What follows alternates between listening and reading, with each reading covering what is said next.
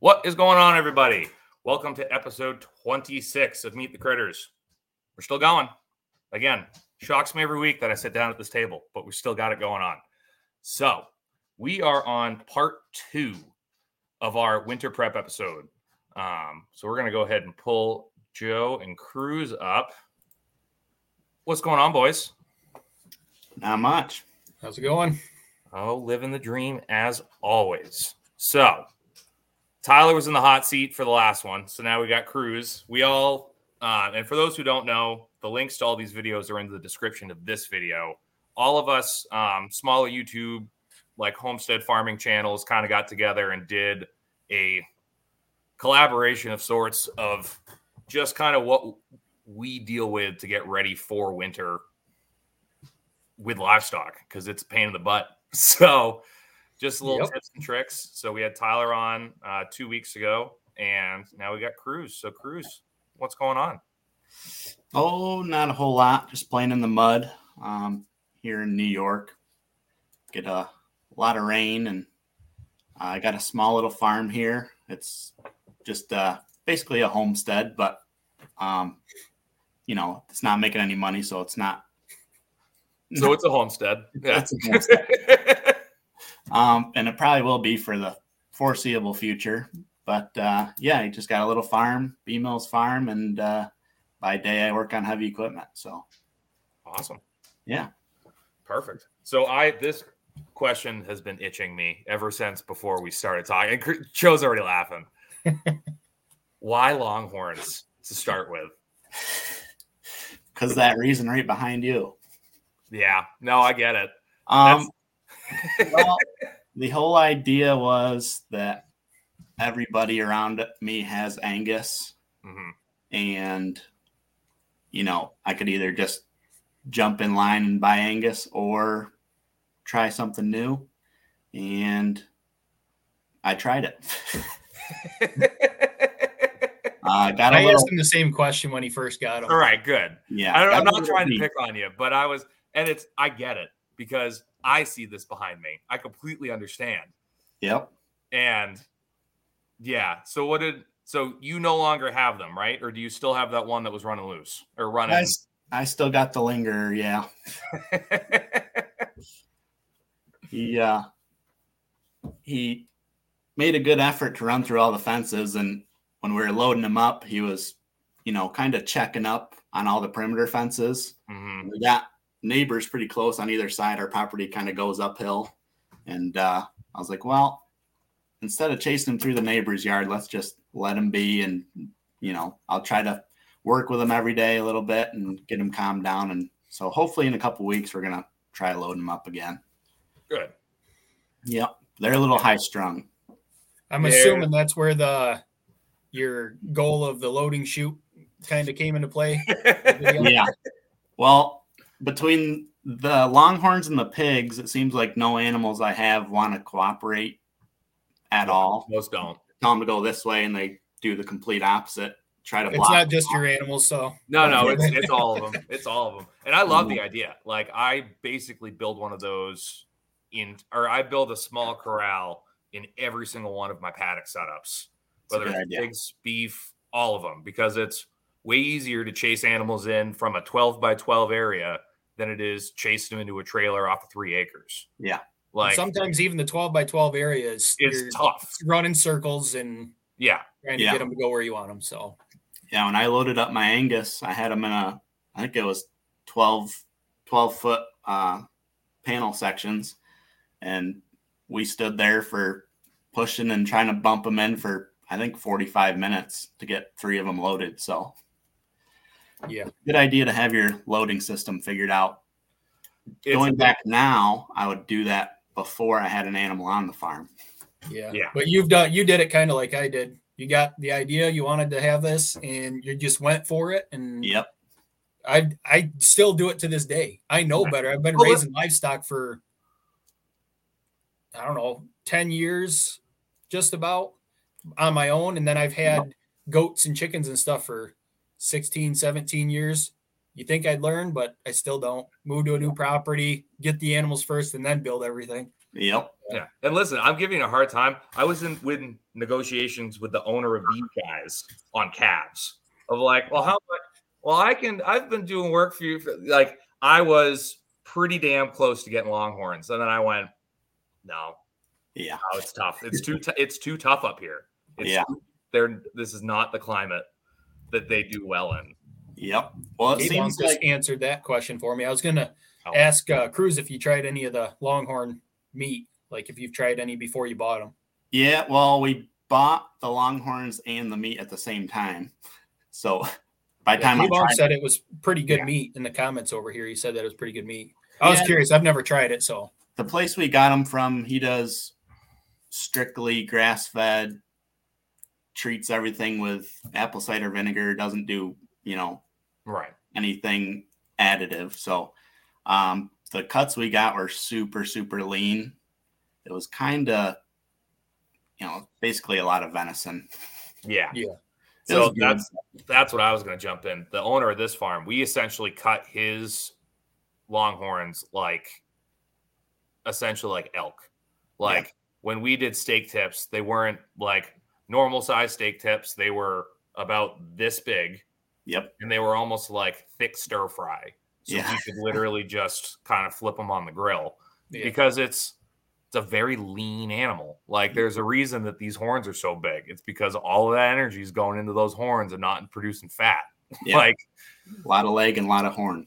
Yeah, I had some uh my first cows that I bought for uh for us to try was uh, Dexter's because we only had a couple acres and Right. you know they get you on the you only need a half an acre of pasture per cow, which is totally based now Right. that I now that I know that I've done a lot more rotational grazing, it's based off of how your land produces. Right. And uh mine didn't produce that well at the time. Um I, I really liked the Dexters, honestly. I mean yeah, they were easy to handle. The temperament's were really good. I bought a, a cow and a bull pair was my first two that I bought. And uh, a dairy farm up the road that I was friends with. Well, I'm still friends with them, but uh, they needed a bull for like cleanup. And they're like, yeah, it'd be kind of cool to cross the Dexter on the dairy and see how it works out for the heifers, calving ease and stuff. And the deal was they borrowed the bull. I got all the bull calves. They got to keep the heifer calves and uh, I think I ended up getting like six or seven bull calves the next year Hmm. out of him, and I raised two of those uh, strictly grass, a little bit of grain to get them to move here and there, but I finished them out on grass. And the first grass-fed steaks that I had was from those steers, and I completely ruined them because I was trying to cook them like I normally would cook steak. Uh, And once I figured it out, right. I really enjoyed it. So well, I've heard Dexter's marble pretty good on grass compared to yeah, to they did really well. Um, they I don't think they were quite as good, um, just because they had that dairy cross in them. oh, But they they were Dexter size pretty much. I think one hung at uh, 425 and the other one hung at 350. Yeah. Um yeah, because I, I just put my last beef in the cooler. I just finished cutting it yesterday. I gotta grind it tomorrow. Yep. But um he was Hereford Holstein. I've I've had Hereford crosses for everything. I haven't had a full blood cow yet. They've all been Hereford crosses. And I love Herefords. They're absolutely fantastic, even from like a processing perspective. They're they're always great. Like unless they were like neglected. Like you can raise pretty good um Herefords. And uh he had i didn't supplement him with hay for the past two three months because he had a six acre pasture all to himself and i probably gave him half a five gallon bucket of corn and protein like grain for the Hmm. past probably four months four or five months and i it, i was so happy with how it came out just because it was like he hung at 593 but Wow. it's 19 months to get him to that weight. And it's like, it looked amazing. It didn't have a fat cap, it had a fat cover, which uh-huh. again is perfectly fine. And it had some marbling in the rest of it, which again, for something raised primarily on grass, like just fresh, no supplemental hay and everything, I'm like, yeah, I'm happy with that. But I am absolutely happy to be taking a break from beef for a couple of years. Yeah, So I'm what- struggling with that right now. With I'm debate. I'm go keep going back and forth on what I'm going to do with my cows. Um, more so, like summertime, I gained enough pasture this year that I could sustain my herd on pasture. But um, how's it going, Tyler? Uh, but now I'm dealing with. I don't really. I don't have a tractor, so moving round bales is That, all by hand. you don't have a tractor? no. What are you talking Dang. about? Nope. nope. Unfortunately, I'd love to have a tractor. We just financially right now. No, I get it. Like we can't do it. I would. Lo- I've been wanting a tractor since we started. It's just one of those things that hasn't played in the cards yet. I, bought will a tractor- I bought a tractor before I had a farm. That's Yeah. a good idea. Yeah. I was like, Yeah, well, I needed it for the shop. I needed something I could lift animals with. That's So true. I was like, cool. And then my boss sent me mine. Or like my boss basically found my tractor, Mhm. came with me to like buy it and look at it, and then was like, all right, here you go. He helped, he helped me with some maintenance and stuff on it. But that thing is such a freaking tank. Hmm. it's basically a front end loader without the backhoe. Yeah. Yeah, I need something. Uh, we were just talking about that before we hopped on, me and my wife, figuring something out for some kind of loader tractor. I am buying a little would- four or um international H, but it's got a narrow front end. I'm more buying it because it's rustic and I know the guy pretty well and he offered it to me and more sentimental type deal. right. Um, but I'm excited for that little tractor because he's actually working on a, a little hay cart to pull behind it, so I can move round bales with that. I don't know if it's going to be done anytime soon, but right. still, I would, I would almost say at this point, get a get a bobcat. It would almost do more for you. Like net the knowing, problem, Yeah. problem with that is the mud yeah. in Yeah. all clay soil. Oh, Once yeah. it gets wet here, you're. I mean, a- as long as you get one with tracks, the track ones all are right. nice. Um, we have to have track ones here. Oh, you I have have. Yeah, wheels there- out here wouldn't do me any good. I'd be belly deep, and I'd probably be cussing it out. I already can see it. well, skid Yeah. steers are crazy expensive too. Right Oh, now. they're super Yeah. expensive. I was looking Yeah, at one. I thought I could find a, just an old Bobcat, just a raggedy old piece of equipment that barely runs. You're still looking at ten grand easy. Oh, the Yeah. parts ones are almost ten grand. Yeah. like it's nuts. That, but that is definitely on my list of like major, like if things boom, that's going to be the next piece of equipment is Mhm. Bobcat because you can do so much with them. They're Yep. so freaking versatile. Now, are you closing in your uh that kill area eventually? Is that your plan? Are you leaving it open or? Uh, it's gonna be. I want to have a canopy over it, so that's essentially my plan: is to Mhm. leave it open on at least two sides. So, like, obviously, the shop part will be the part with the garage door will be open. The side that um, my neighbor's on will probably be closed off Mhm. for obvious reasons, Yeah, and then have the other two sides open. I think at this point they're probably used to. They're so used the to window. it. Their dogs aren't. Their dog. They just got a. Or she just got a German Shepherd like rescue that just hates me. Freaks out.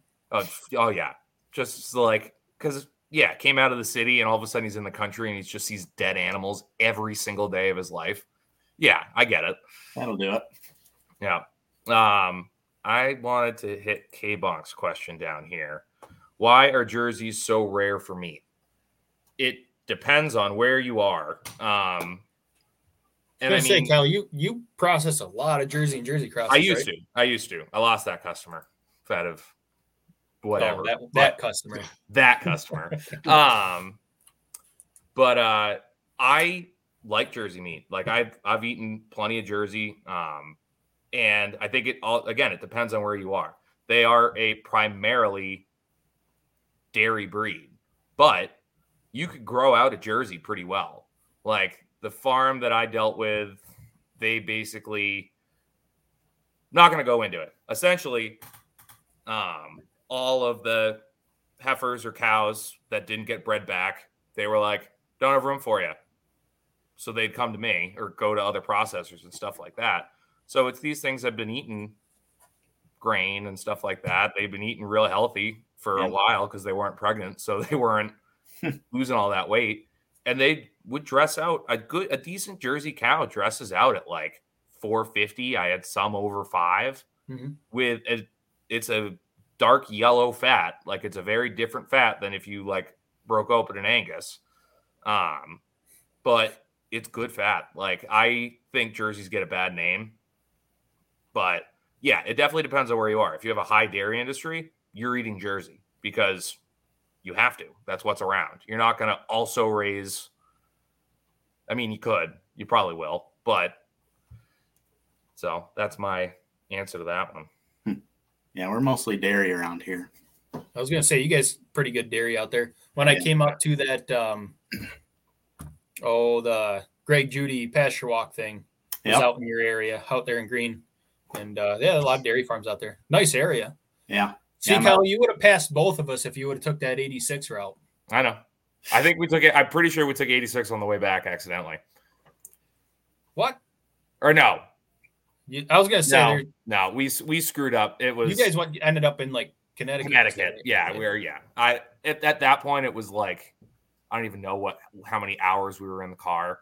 Hmm. yeah, my wife didn't pull over from Southern Virginia until the end of Maryland.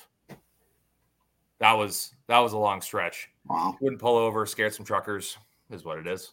They've, they- they've all pissed in bottles before. They've seen it. Yeah. Uh, so, Cruz, what do you have for pigs right now? Uh, I have eight IPPs. Um, I have four gilts and a boar. I'm not going to breed all the gilts just because Right. got way too much going on. Um, and then four, five, six, seven Burt crosses that are just going to be meat. Nice. Yep. The IPPs are, unfortunately, I haven't had them on pasture, which is, is the whole reason I got them. But um, we just overgrazed everything we had so bad, I didn't want to put any animals, let alone a pig, on it. So, Right. um, yeah, but the two spots I have them together, the Burt crosses are big into China, and the IPPs are just just rolling around in mud. So they they are a lot better on the on the land, I guess. But next year we'll see if they actually graze a little bit or not.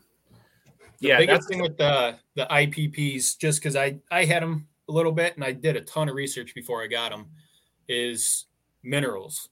Yeah. Um, Most feed mills you can actually buy the pig mineral packs, and yeah, just getting them the minerals in them so they don't root so bad.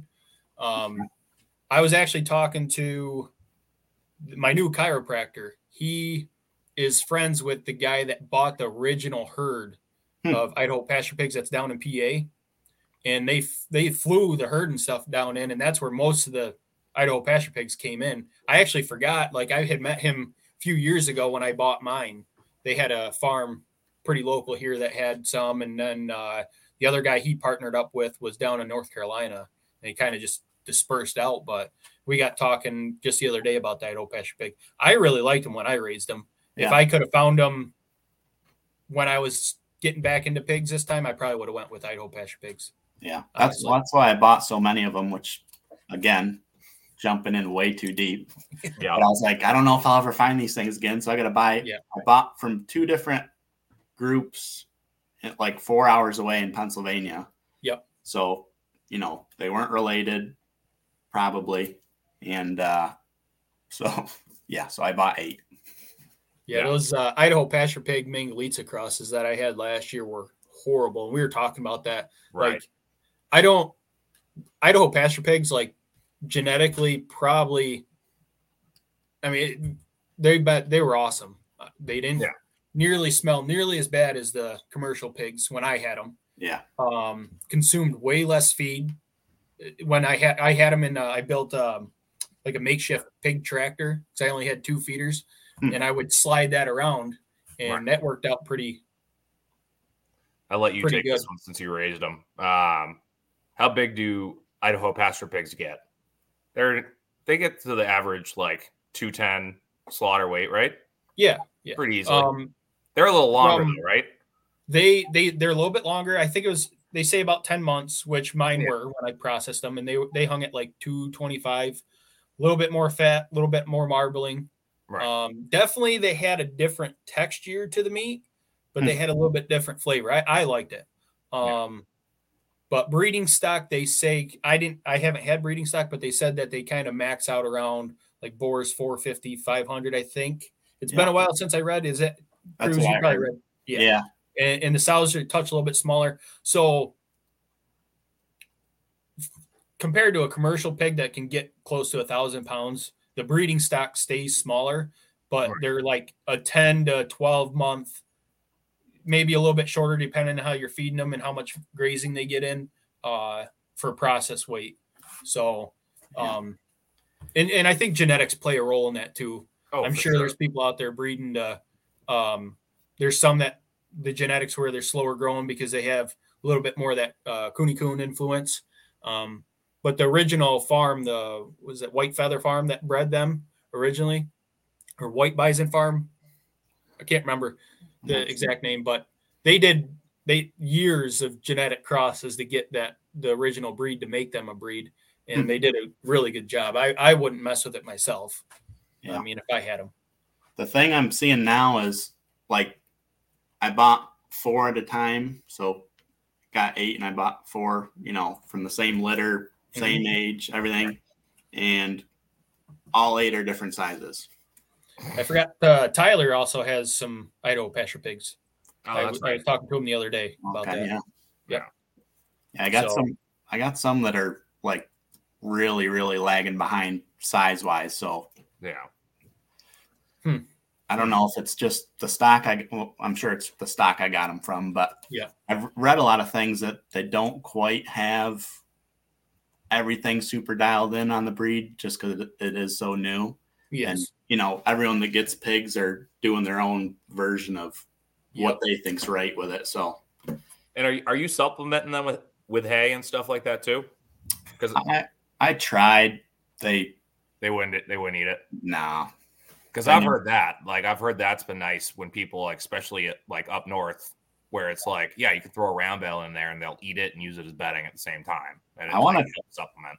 But Yeah. I'm like I've heard that and I'm like all right I want to to a try certain around bale. extent, right to to a certain extent, I, I they're not going to exclusively eat the hay, but even my my Mangalitsa crosses and my commercial pigs, they'll eat some of the yeah hay. my Hereford my Hereford Um, does too. So I don't think you're you're not going to get away with throwing a, a No. square bale in there and expect them to eat three quarters of it. They're Yeah. going to waste a lot more than they eat. Oh it's kind of like having a goat. You throw the hay in there, they pull it out, crap all over it, and and then then eat it. you're yeah, they don't want to eat it. So They're begging for more. yes, I know. I'm so happy with my Herefords right now. They're the Herefords out in the back pasture are like I need to do an update on them because they're little freaking tanks. Hmm. But they're they're going in in December, and they're well on their way. I think probably in a couple weeks here I'll start bumping up the protein a little bit and Awesome. get them a little finished off. So Yeah, my feeders are due to be butchered now, but You don't shop's not shop ready. yet. So. and I don't have dates anywhere else. So Yep. uh, Yeah. yeah, I think it's going to be uh, after deer season processing, getting Yeah. those through. Um, unfortunately, but yeah, and I right now want to feed's killing me. So I did just want to jump up. Where was it? I remember back in the day we had talked to on a different podcast to Rachel about like she wants to get pigs for like a very small setup. And I think we I think Josh told you like pot bellies or something along those lines in that vein. And it's part of me wants to say, yeah, it's a pig and you're going to get meat off it, especially in a small like small area that you're in. But if you're going to do that, I would almost say make try and get a, as big of an area dedicated as you can and raise more of a production pig because you're going to raise it for less time. yes, I was And just going to say that too. yeah, it's going to be a six month in out depending on what you get. Exactly.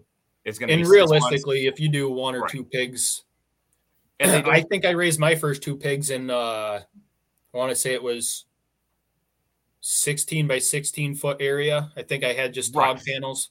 And yeah, they tore it up and they stunk, but it's part of it. You keep Six adding months, wood, they were gone. Keep adding wood chips and wait Yeah. for that six months. um, yeah, because I mean, yes, I have my Herefords out on a friggin' like almost four acre pasture with this, that, and the other, but it's I have the space to do it, and that's the, the the way we've decided to go with it. I have dependent, dependent on the situation. I have no issue in a somewhat more confined setup because pigs can do it. Like pigs are one of those few critters that you can put in a 10 by 10 box. Mhm.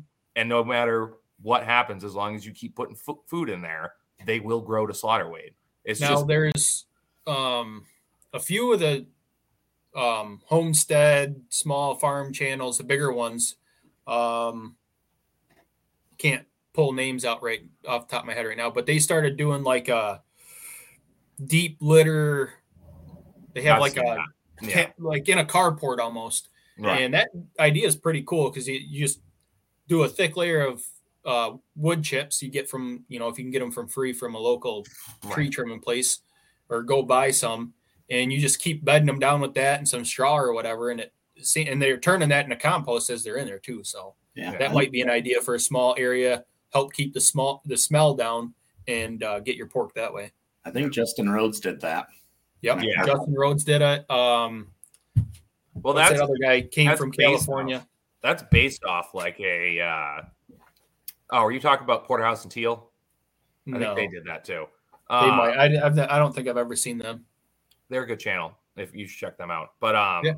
that's kind of based off of Joel Salatin has that kind Yes. of setup because he's got he a bigger set up- setup He's got a way bigger setup, but it's also a multi-part setup where it's cows. cows in the winter Yep. are in the barn and they just continue to throw wood chips on them to the point they also uh they layer corn in that but they too every layer time you corn in between. They put so then all of a sudden the corn ferments, hmm and then they raise pigs in there, and as they burrow down, they pull out the compost that has already been made because of Yep. everything that's happening, and then the pigs are rooting through everything, and they get a free meal out of it because they get the corn. So Yeah. it's cool a system. it's a solid setup, but it's again it's there's I I was talking I was talking to um Jason from Kentucky Sustainable Living about it, where it's like there is such a because homesteading and farming now is getting this huge wave of people coming in. And it's like, again, I'm slightly on that wave. I've been in the agriculture industry for a while, like, but not raising myself. That's been recent. But um there are people that are just jumping in and hey Cruz, how's it going? Sorry, I'm not uh, hold on. So there's this um, but there are expectations that are put on people because they watch all these bigger channels and stuff like that that it's like you can do this but in parentheses it should say with the power of editing you can Yes. do this Yeah. because they're putting out content they're putting out they're putting out a tv show and stuff like that essentially on youtube and it's all of a sudden these people jump into stuff and it's like right what he Mhm. really what some people really need is some guy who's been around cows since he was a newborn to go you don't want that why you just don't listen like Yeah. that's what some people need and that's not what they're getting and that's can that guy. the I think half that problem is too. A lot of the channels don't disclose that it's working for them, but it might not actually work for you on your farm. Like I think that's my That's first. huge, In. I think my first video that I did, my intro video, um, I I talked about that and I said, you know, I I learned so much from YouTube. I watched oh it's crazy all sorts of channels and stuff. And it's always been something I want to do, but I always take everything with a grain of salt and I try it if it works for me. Like everything I do is probably a mashup of 10 other channels that I've watched or something that I pulled from a farm that I've worked on over the last 20 years of my life. right So it's it's different things like my uh the golf bag with my ba- my fence post. that's great I pulled love that from my original farm I worked from. I didn't even think about it until one day I was sitting there like, man, this sucks. I'm walking around this pasture like 12 times to do like what I should do in one trip or two trips at the most. Right. And it's all hillside over there for the most part. And for some reason it dawned on me like Tom, when he did all his rotational grazing, he had that uh, golf bag and we put our posts in there. You string out your wire, set do your steps and posts all at once, and it gets heavy, don't get me wrong, I'd much rather have a four wheeler, which I don't have right now either. But it worked. It was it made it a lot more efficient. Yeah. Um, I did see one question that we passed. Automotive Lounge, I think, asked it. Um, What's one of the biggest things you have to do before winter arrives? for me, it's just the day and a half you spend walking around, just picking everything up. That's been tossed aside over the spring, summer, and fall because it's like I don't have to worry about that. That's not going anywhere. And then Yeah. you have to go. No, but I have to bring a plow through here. Shit. Luckily, I don't have a plow, so I don't have to pick anything up. I got piles though. Good. Yeah. Yeah, but that but that's it. It's it's just going around. It's all the kids' toys that are around, like, and then just do all the all right. What hoses are staying? What hoses are going? What am, what do I need to roll up, bring in the house? Like, because you always get caught with your pants down. That that's awful. I can't finish. I can't even finish that sentence. um, but like, you always get screwed. There's always one hose that you needed that got stuck out in a snowbank, and now it's now you just gotta go Froze. buy a new one. Yep. Yeah. Like that's the only solve for that. I've had some people like, so what do you do with your frozen hoses? I'm like, they get thrown in the chicken coop that's not being used for chickens until they can thaw out, and I have to go Mhm. buy a new one. See you next summer. Yeah, Yep. exactly. You're not going to thaw out 100 feet of hose. No. Especially when it's going to be 10 degrees tomorrow, too. Yep. Have you guys ever tried heat tape on your hose? Like, Um, I thought about it Yeah. I have- because I- they I- actually make a heated hose, oh, Yeah. really? but they only come in 50 foot sections. Okay. Um, so that kind of I was like, and you can't link them together because I, I had looked at that. Hmm. So it's just like essentially a pre-made heated hose. I thought about that. Uh, you definitely want to insulate it with Yeah, that right. the pipe insulation, and I would still, I'd still empty it. I'd blow air through it or something because even with the heat tape and the insulation, especially where we're at, yeah, I think it would still possibly freeze. And then you're at the cussing it out. Don't know why you do this. Yeah. Why'd you waste your time building it? Type deal. That's my biggest hurdle, I think, because I have a hundred foot of hose will water everything I have, Yep. but I'm kind of, I think I'm just gonna have to unroll it and roll it back up every day. And that and that's just the shitty part of it, where it's like there is no other option. It's just Yep. that. And why don't like- you? uh I was talking on on my video. Why don't you try those uh self shrinking hoses Right. that you could put in a five gallon pail and take inside? I think it, they come in like 25 or 50 foot lengths. You could link two together and Yeah, I had a couple of those. I that's probably what I should do. I had a few, but they didn't last. they don't. Yeah. Yeah, I I had mine lasted all winter. That's what I bought it for, so I was happy about that. And it lasted almost all summer, but one of them popped. Huh. But That is a good for idea. I that's what I did last winter just because I, I needed I needed something that I because my water spigot's on the side of the house and I have to cross the driveway and I can't leave anything there to get my water out to the barn. So I wanted something that would kind of shrivel up. I throw it in the bucket and I set it inside the door, pick it up when I go back out the next day. And because it's across my driveway, I didn't forget about it. Because once those things freeze, they're done. Yeah. You're not Yeah. yeah, they're gonna explode next time you get it thawed out. But So this this was a uh like redneck fever dream I had one day when I was bullshit like trying dealing with frozen hoses and everything. So we have a frost free hydrant in the barn, like where the stalls are, and I've just got a uh, wind up there, and you got to like I got to sit there and like hold it all the way up in the air and then just slowly pull all the hose down. What I honestly Mhm. thought about was taking like a two inch coupling, like PVC coupling, and just screwing it right to the top of the doorway, right where that barn is, and just pull it through. I'm like, Yeah. that's a good idea. that's a. I was like, oh yeah, that is a good idea. And then I haven't thought about it because I haven't dealt with cold, and I'm like, oh yeah, I need to do that this year. Like, Just don't pull it too fast. right because it'll bust right through that.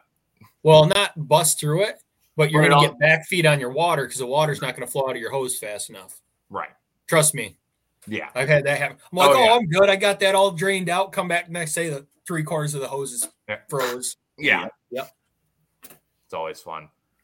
And then I love those brass quick connects. I use them mm-hmm. on everything. Yeah, I then started I'll- using those too. But then I also just have a blowtorch on me constantly because you got to sit there and just hold the end and melt everything mm-hmm. around it. Huh. Mhm.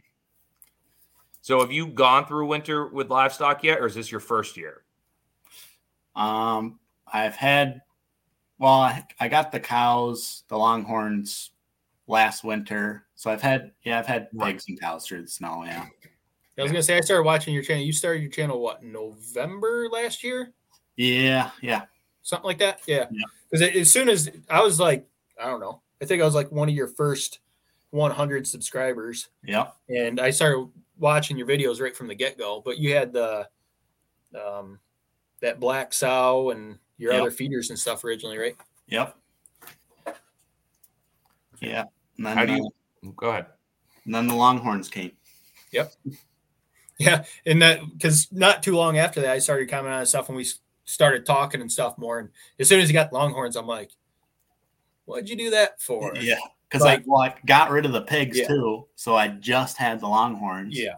And I was like, But that's a legit answer. I mean, uh, Right. your idea of having something that stands out from everybody else and made Yeah. your farm stand out. I Yeah. get that for sure. Yeah, I, mean, I was get it. I'm doing I'm doing the same thing with my pigs.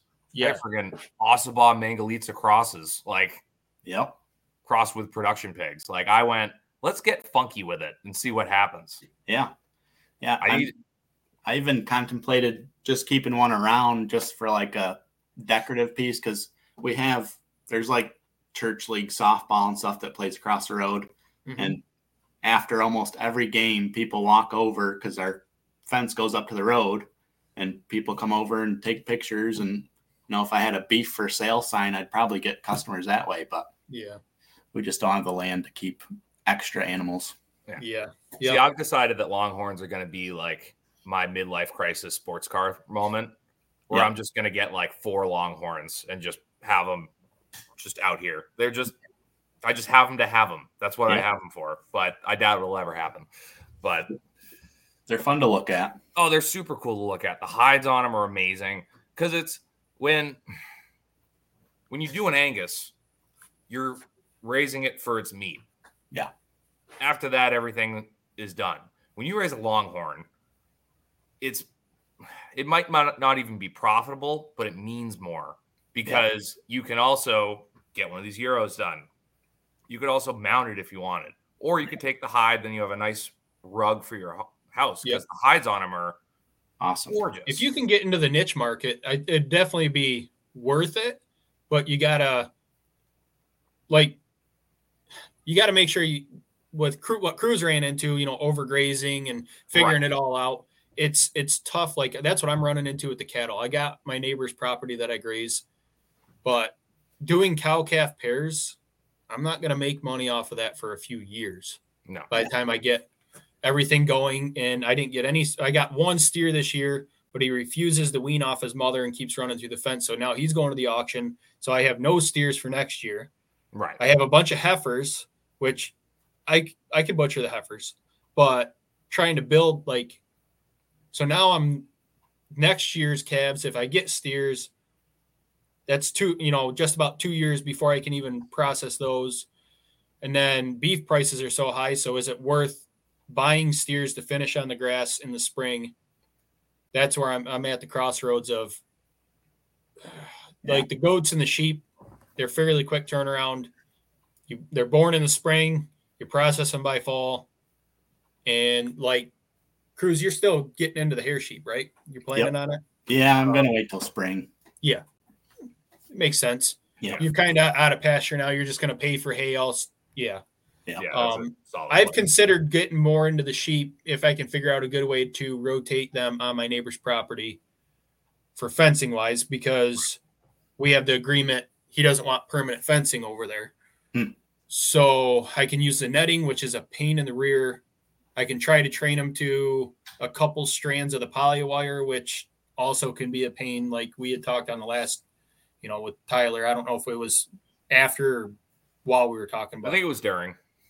we were talking about like when I went and seen Greg Judy. He's like, "Yep, started out with four strands. Anybody got out, we shot it. Three strands got out, we shot it." And he kind of worked his way down. Well, when you start out small and you only have a half a dozen sheep, you can't afford to shoot every one that gets No. out. You just can't. You're never going to build your herd that way. Yeah. It's a great, great in theory if you have the money to go buy 200 sheep and you you're already, you know that you're going to take out half the herd before you even get started. Yeah. Okay, cool, but It's not a great plan. yeah, There's it's so not much. a good plan for the small guys that only have, Right. you know, I have 17 acres of my own. And I'm grazing probably.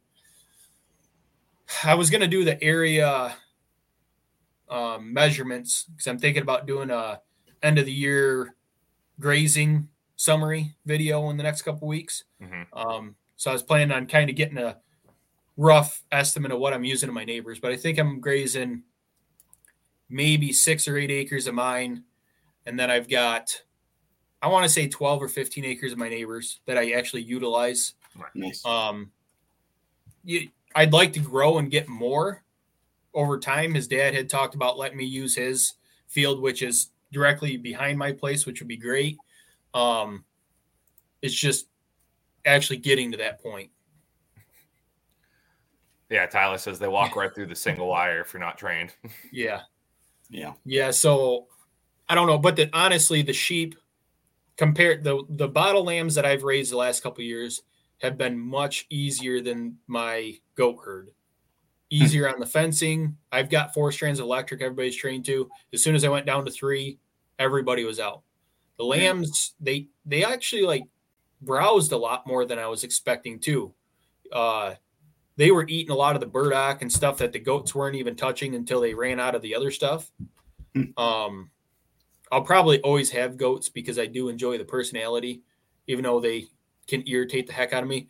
But having the goat milk when the cows aren't milking or vice versa, um, it's it's good. i that's another video I, I'm planning on doing is uh, cow milk cow versus uh, milk goats. Um, I got to sit down and figure out the costs and you know for a small homestead like you know Rachel, it's only got a little over an acre. Two milk goats Oh, can yeah. sustain a small family if you breed at the right times. No problem. Honestly, I've had my Nubians, the genetics that I have, some of their moms, they were producing close to two gallons a day each. Wow. And I mean- also, like goats, decent meat. Like if you Yeah. feed them right, goats, Yeah. not bad. Yeah, actually, the weather that I have have from this year, I think I'm just going to process them and put them in our freezer. Yeah. I've been wanting to take them to the auction, but getting time to go is like non-existent right now. So Hmm. Yeah, I wanted to get into meat goats, but I can't find anyone around me that'll process them. Yeah, that's. if I wasn't so far away, I know. ask me, ask me how much I love goats. There's a reason. we're, why- what, we're a little over an hour apart from each other. I think.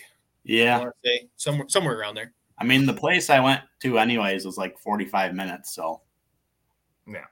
Well, I'm offering uh, goat and lamb processing. okay. I think I think I'm gonna do a because now I've been thinking of more ideas for videos, and I think I'm gonna do a lamb processing video just with a cleaver. I've never done it before, so I'm like, Why not? why not? Yeah. Yeah.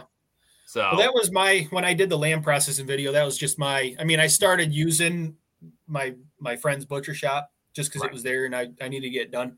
But really, I mean, if you're they're so simple. It's no different than doing so beer, easy. really. And But I'm- you can I'm do it with basic like- tools and you know, it's going to take a person that doesn't do it for a living a little bit longer, but a few hours. I think I had I did two lambs and I had a total of I think three hours into both. That was kill, gut, skin, and then the whole processing and packaging and cleanup. Hmm.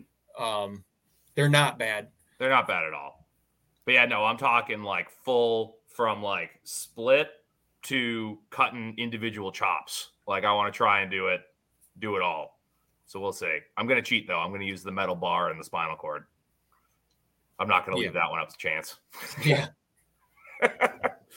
um No, and to bounce back on that a second, it's I don't think I'm doing ruminants again until I have all 14 acres fenced in. Yeah. Like, I'm not going to play with it. I know now I know how much money I have to spend on hay. I understand how much they're going to graze everything down. And I'm not there. Like Yeah. mentally, I'm not there. Or financially, we're not there. Um, and I know my fields are crap. Like the section that has been heavily grazed these past couple of years is fantastic. It's been fantastic all year.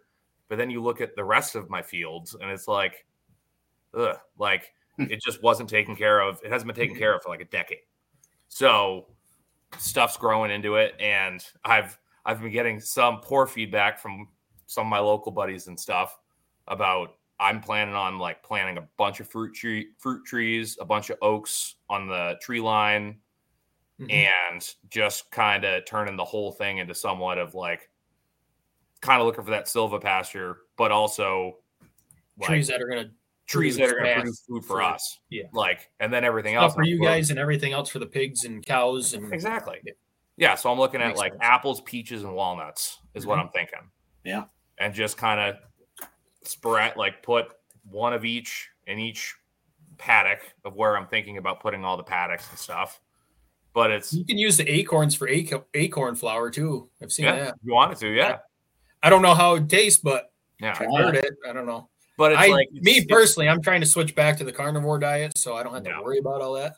I mean, I when I did it before, I felt so much better. It was Yeah. insane. And now that I'm going to be home pretty much full time, I can actually get back into it to where, you know, working, doing the HVAC and stuff that I did, it was just tough because we didn't have a microwave or a break area. We could go heat, you know, our leftovers up and stuff.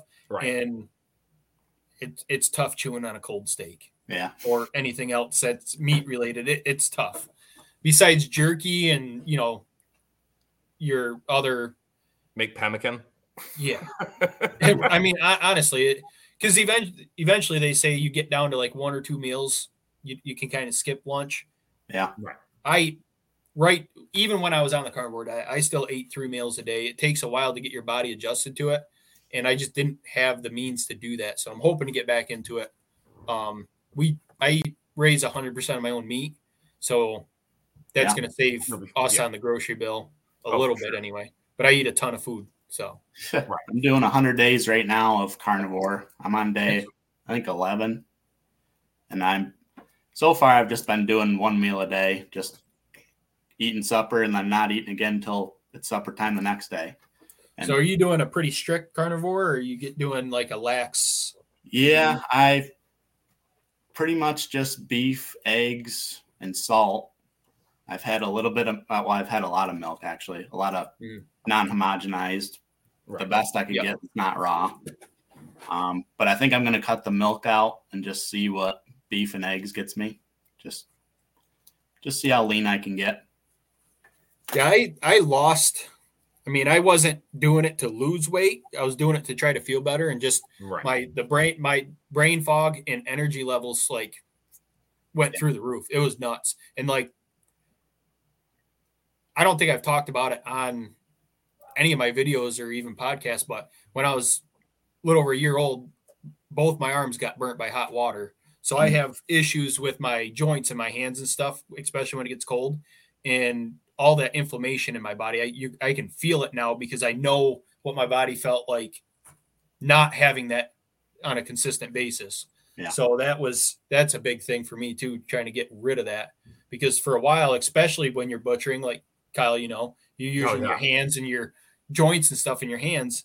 I got to the point where I'd be cutting and I just drop my knife because I'd lose Mhm. feeling or you get pinch or something like that.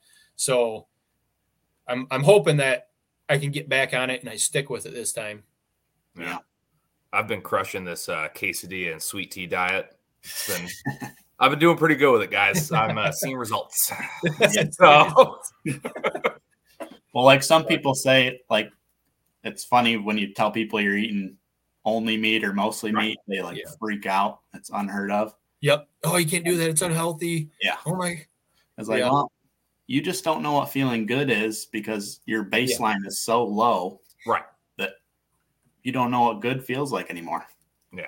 But I Yeah, mean, we're either gonna die healthy or die unhealthy. So Exactly. I'm interested in it. Like I would do it, but it's like like I'm putting a beef like ha- a half a beef in the freezer right now, and it's like I could have put our whole beef in there. I probably should have because we're Yeah. we don't have a pig for this fall. But like, I also kind Need- of needed that money on the Yeah. back end of that. So it's I look at it and I'm like, I would be through this in by myself. I would be through this in so quick. Like let Yeah. me let me wait and like do this right when it's we're not we're like we're more in the black of where it's like okay I can afford to put an extra beef or an extra pig or something in the freezer just for me apparently to like but um yeah I don't know I'm, But I'm- I uh, also because I think I I've thought about that too. I think it balances itself out for say so what you consume of pasta and all that stuff that you're not going to be consuming, you're going to be saving that on the back end. right So, but you have a butcher shop, you have connections. Exactly could I could fi- I could find some wheeling and dealing, and Yeah. you could find more meat. I think I think in the long run you'd be all right. Yeah Um, I do have- because I I thought do that have- too. I'm like, oh man, I'm going to blow through this stuff. But you're also like Cruz said, he's only one meal a day now. right Versus I could eat probably four times a day myself right now. I eat a lot of food. Like the Hmm. guys I worked with, they're like, I'm pretty sure you got worms or something. Like you eat a ton of food, it's possible. and I, I might. I don't know. I work with livestock every day. yeah. I should do some one of those crazy uh, worm detoxes. You don't even have to do that that. You can just accidentally get some of the pour-on on you, and you're good. I trust me, it works. I, I was wondering about that. uh, yeah, it was an accident. It wasn't good. Uh, Rachel boss- said that she eats cold bacon steaks burgers. Yeah, well, Rachel's weird. We know that. I've never Love you, personally Rachel. met her, but Um, Cold bacon's pretty good.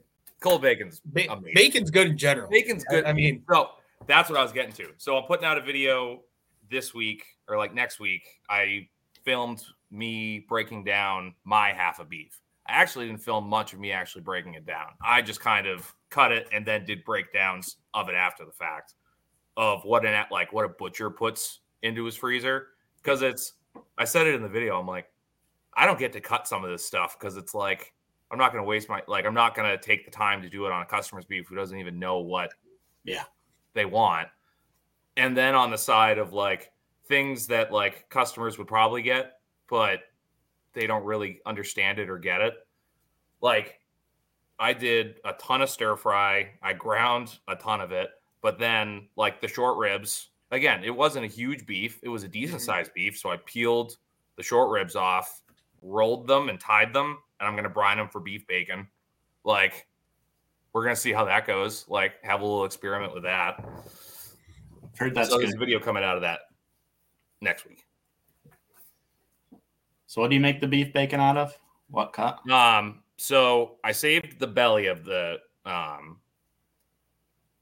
it's essentially plate, yeah, it's essentially it's essentially the the belly, like the same Okay. thing that would be on a pig. Okay. But you got to think of how much more space is on the side of a beef. Yeah. So essentially, I took the belly off, and then I also took the short ribs off the bone.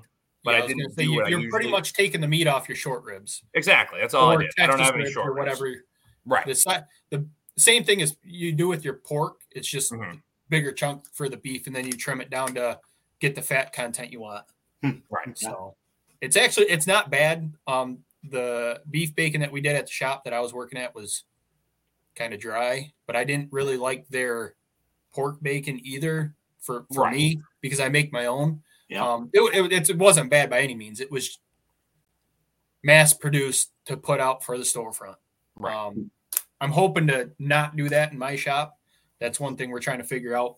My brother's supposed to be getting with me sometime. We're going to be doing our own seasoning mixes for sausage. Nice. Um, as much as possible, we might start out with pre-mix just to get the ball rolling. Yeah. But uh, I'm trying to make it so it's authentic to our shop. Same thing with uh, the bacon and ham. Um, we're going to probably do our own sugar type. I'm not sure yet. We got to play around with it a little bit when we get our smokehouse and stuff going. But yeah, I didn't trim any fat off of these. I was like, what you got is what you got. And I mean, like I said, it wasn't overly fatty, but it had Yeah. decent fat content to it, and especially how I rolled it. I'm like, Yeah. this will be decent. So I'll have like, it'll look like almost like Canadian bacon, like rounds. Hmm. That will be. Able Oh, you rolled it up and tied it. I rolled it and tied it. I wasn't gonna Oh. do because the whole sheet was like probably like that. Like there were some thicker sections of the short rib, Yeah. but Yeah. I was like, I'm not gonna waste that much space. I'm just gonna roll it, and I, I just squared it up, and we'll see how it turns out. Cool. So stay tuned for that. I'll that. be yeah, I'll be interested in seeing that. no, but I think we got off topic on our winter. we sure did. Perhaps Yeah, We, it's happened we to veered happen. way off. we can Uh, try it again. But I'm so I did shocked. work on stuff today. That was m- this weekend's goal since I've been pretty much full time at the butcher shop trying to get that ready. I Yeah. got a lot of my portable fence picked up, and I did started clearing. You know, just do it like you said, pick up toys. I'm hoping to get that finished tomorrow. I've got firewood I got to move still. Yeah. If I get to it tomorrow, I get to it. If not, then there's always Yeah. another day. See, now that I got the piglets in the winter pasture and the winter pasture's done and tested, I'm Mhm. I'm like, okay, cool. Like I'm not super worried. It's just gonna take a couple days to figure all this out. I got a leaking leaking water in the back pig pasture, so that's been fun. And of course, that's the one I used the like hundred gallon water trough with. Yep. And it's yeah, it's leaking somewhere that I need to figure out, and that's a pain in the ass. But other than that, I'm like, all right, cool. Like I just need to do a pickup day and like a barn clean out day. I need to get the barn as clean as humanly possible going into winter because I know that it's going to be a shit show as soon as winter starts and I'm just going to start dumping again where it's just like don't care like Yeah. so that's where we're at Yeah, I haven't really done since the, the video. I haven't done a single thing because I have this bad habit of taking on side work. So everybody else's stuff gets done except mine. well, now I got to go do side work tomorrow and then come home and scramble, try to get something done for myself. Yeah, I've I've been taking on some side stuff too, and I they haven't called yet, but uh as soon as they call, I got to go do it because they, they're they're expecting. I've already taken it on, so I Yeah. I get that. Luckily, I'm doing a lot more at the shop because that was taking up all my spare time. Like every Right. spare second, I was out there. It was a little after midnight last Friday trying to dig the water line in. Um, Thursday night this week, I was out there till almost 10 o'clock trying to get the septic because I'm trying to beat the rain on top while I have the Right. equipment here. And I don't want to keep tracking the equipment through the mud because it's it's nice equipment and the clay soil here, getting it packed in the tracks and stuff. I spent three hours yesterday cleaning tracks and stuff off of it so it wasn't staying in there. And I still mm. got more to do with it. It was kind of like, why am I doing this? But at the same time, it's not my equipment and I want to keep it as nice as possible Yeah. Right. type deal. Don't want a um, track to pop off. Yeah. Yeah, that's a nightmare. Yeah. yeah I mean, it's not bad on a mini because it's more manageable when you're by yourself and you just a newer mini that has the grease, you know, to tighten it up and stuff. But you get like this one that we have here. I think it's a cat. I think they said it's an 88. I haven't even looked at the numbers. Hmm. And you don't I don't want to fight with a track coming off of that. No. So, no Good way to wreck your day. Yeah. Or a couple days of me fighting with it and getting frustrated. Yeah. But all right boys Yeah. we're up around an hour where can everyone find you cruz Uh, bmillsfarm.com is my website and bmills farm on YouTube and Facebook. Yep. Perfect and I he's have got you. you got merch too, right? oh Yeah. you got merch And- These Yep. fancy shirts. perfect It's the only thing I got on the website because uh, not. Well, first of all, merch is expensive. dude I wouldn't recommend it. dude you're you're That's- I'm yeah. holding out until we get I'm in the- closer to a thousand subs at least, just because I'm trying to financially. I can't put a ton into the channel until it starts getting close to producing. Yeah. Um, but hopefully, we will have merch for the butcher shop. Right. Yeah. Well, I'm right in the middle of that because I'm trying to figure out do I buy merch for the shop? Do I buy merch for this? Yeah, And now coming back from SRF, I was like, I should have had shirts. Yeah. Definitely. Like, because I definitely could have sold some, sold some. But Tyler down here, I agree with him. I don't have a full logo yet. Like, I don't have a logo that I want to run with for this. Yeah, Yeah. I Same. don't know what I'm doing with that. So we're Our logo for the butcher shop should be done soon. We got that nice. going last week. Well, my wife got that going. I should I say we, but my wife got took care of all that, and I think we have to meet on what size sign we need for the butcher shop so we can get a price going for that. So Yeah. that's exciting. I think honestly, what I'm just gonna do is go on Fiverr and pay someone like 30 bucks to just draw the outline of this. Yeah. And then I'll put in the text after the fact and I'll just use it for both the shop and the farm. Yeah. Like just do the body shop for over there, backwoods butcher over here. There's a 603 in both of them. So, yeah. Perfect. but Joe, where they can where can they find you? Uh, Blakesley Acres on YouTube and Facebook. Um, I've been putting the email. Uh, if anybody needs to contact us, it's probably the best way.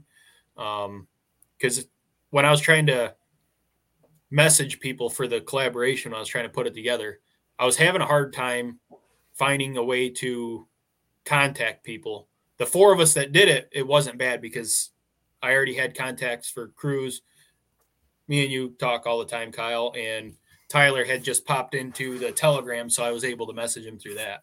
Way to So- just blow me off. We talk all the time. Hey, you did that to me earlier. No, so- I know. so I said it.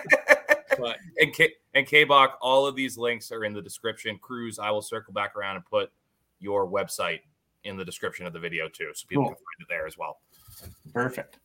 And then everyone else is watching. If you're on the channel, this is where I'm at. Like, subscribe. Um, I am at Backwoods Butcher 603 on everything. That's Instagram, TikTok, now Rumble. I got a Rumble, but my Nice. YouTube thinking, and that's not going to show up for two months.